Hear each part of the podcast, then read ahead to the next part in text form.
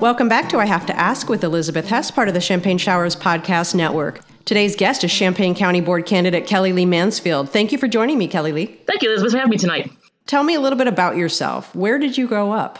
I grew up in um, Chicago originally, the suburbs of Chicago, but I've moved around the country in my 20s Hawaii, California, Seattle, Ohio, Michigan. And you settled in Champaign Urbana when? That had been like eight years ago. My husband's kids lived in Danville, so we came down here to be close to his kids. Now, you are an employment counselor at DSC. That's pretty recent. What exactly does that mean, and what do you do every day? Right now, because of COVID, the job kind of changed.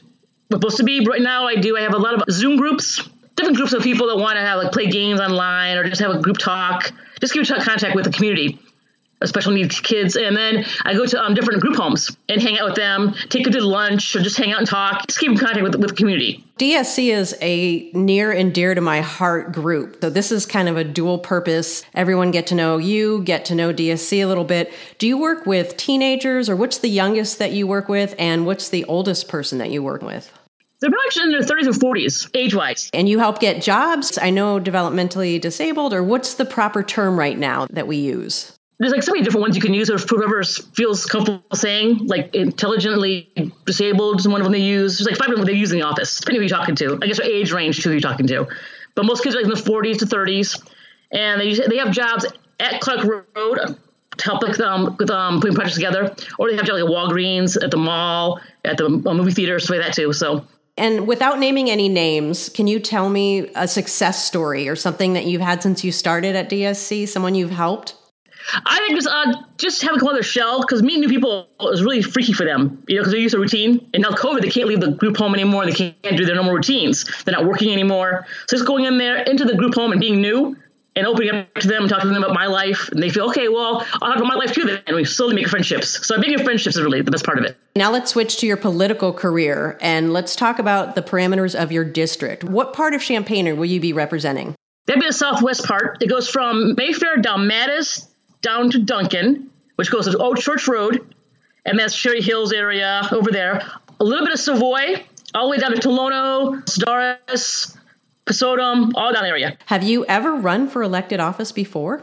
No, first time.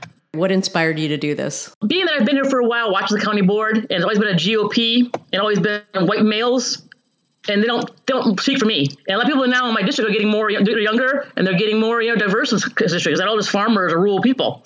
So I said, well, Mike Ingram asked me about it because of the district. I said, yeah, I'll go for it and see what happens. You know, I want to change stuff up a little bit. So I went for it, and so far, so good. Why start with the county board? I know you probably follow city council, but why county board specifically? I felt like it was more me, the county. I'm more interested in the county and how the county runs with taxes. And it doesn't involve county board. You have the labor committee, they have the criminal justice committee. So it involves different things, not just, you know, one area of the city. It's a whole county. The county board deals with a lot of hard to solve issues, I would say. The nursing home got solved, but what are some of the important issues that you would like to tackle or that interested you in the county board? Well, right now, being with COVID again, is the um, evictions coming up, and, and, then we have kids aren't in school right now, so education. So kids who are in the rural areas, they can't afford Wi-Fi or they can't get to school. It's harder for them for education. So it's important to try to get testing in for COVID, so we can get these kids back to school again, get life back as normal, a new normal, I guess you want to call it. And mainly, it's just um, people who are people in upper upper class can afford more than they can afford. That's true. You mean tutors and things that can help them get a, a leg up Yeah, if they have Wi-Fi and they have all that to their hands. A lot of kids in our community don't have that. If they get a meal one day, they're lucky. You can't canvas now. So, speaking of the new normal, and there are harder ways to reach potential constituents. But as you talk to people in your district, what are some of the issues people are worried about? Really, taxes, always taxes. they want to know why am I paying more taxes? Like, your taxes going to go up. How are you going to control my taxes? It depends on the, so the whole board and the people come up to us in the board like the solar farms are a really good idea. You know, was that going to cost me a lot of money in taxes? Like, no, not really. You'll make more money revenue for us. And with taxes, I try to explain to them, it helps the community though. With a stronger community, we can have more community services. We can have stuff available for people who need daycare, for kids who need schooling, for meals, for medical, you know, assistance, for mental health issues. So all the tax money is not just blown away by somebody spending it. It actually back in the community. So you find yourself educating people a lot about how taxes work. If you want to go to the hospital and you want an ambulance, there's tax money. If you want to get a book from the library, tax money. You and I have only met a couple of times. Tell me a little bit about your downtime. When you have downtime, what do you like to do? I like to um, do like crafts. I knit, knit loom and I sew masks, face masks right now. So I'm sewing right now. I used to make cat toys with Heart, Hearts for Animal Rescue. All the little cat toys made them for um, fundraising. So I was doing crafts and hang out with my husband. Two things I like to do. I know that you were making masks and you were making buttons for Mitchell Esslinger, who's running for the 102nd House District in Illinois. What drew you to Mitchell's campaign? Because I know you and I are working hard behind the scenes for him. When I first met him was through Mike Ingram, and I started talking to him. I really liked what he had to say. Because I really knew much about Hall, the guy who lives. I knew much about him. I investigated him more, and I said, wow, Mitchell's got to go strong. We get behind Mitchell 100 percent here and get him get him in the house because this guy Halbrook was he shocked me. Like I was like we just I was just shocked at reading it. It's hard to read some of the things that Halbrook is behind. He happens to be my state rep, and it's not hard for Mitchell to be endearing because he has a great message to get out there. So thank you for working hard on his campaign.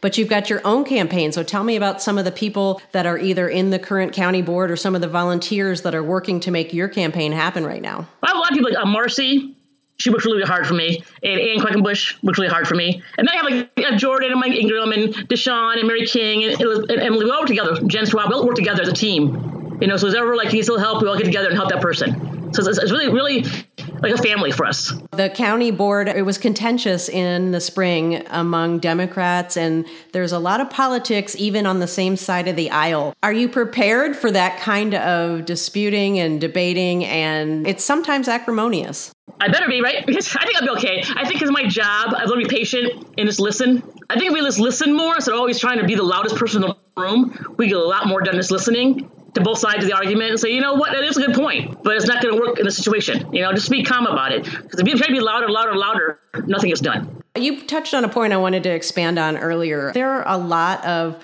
white males that have had their grip on Champaign County for a long time. Why is diversity so important at a county level? I think because the world is changing. We get to change the world. And people have different views, they have different backgrounds, and they can bring positive or negative, either way you want to look at it, into their situations.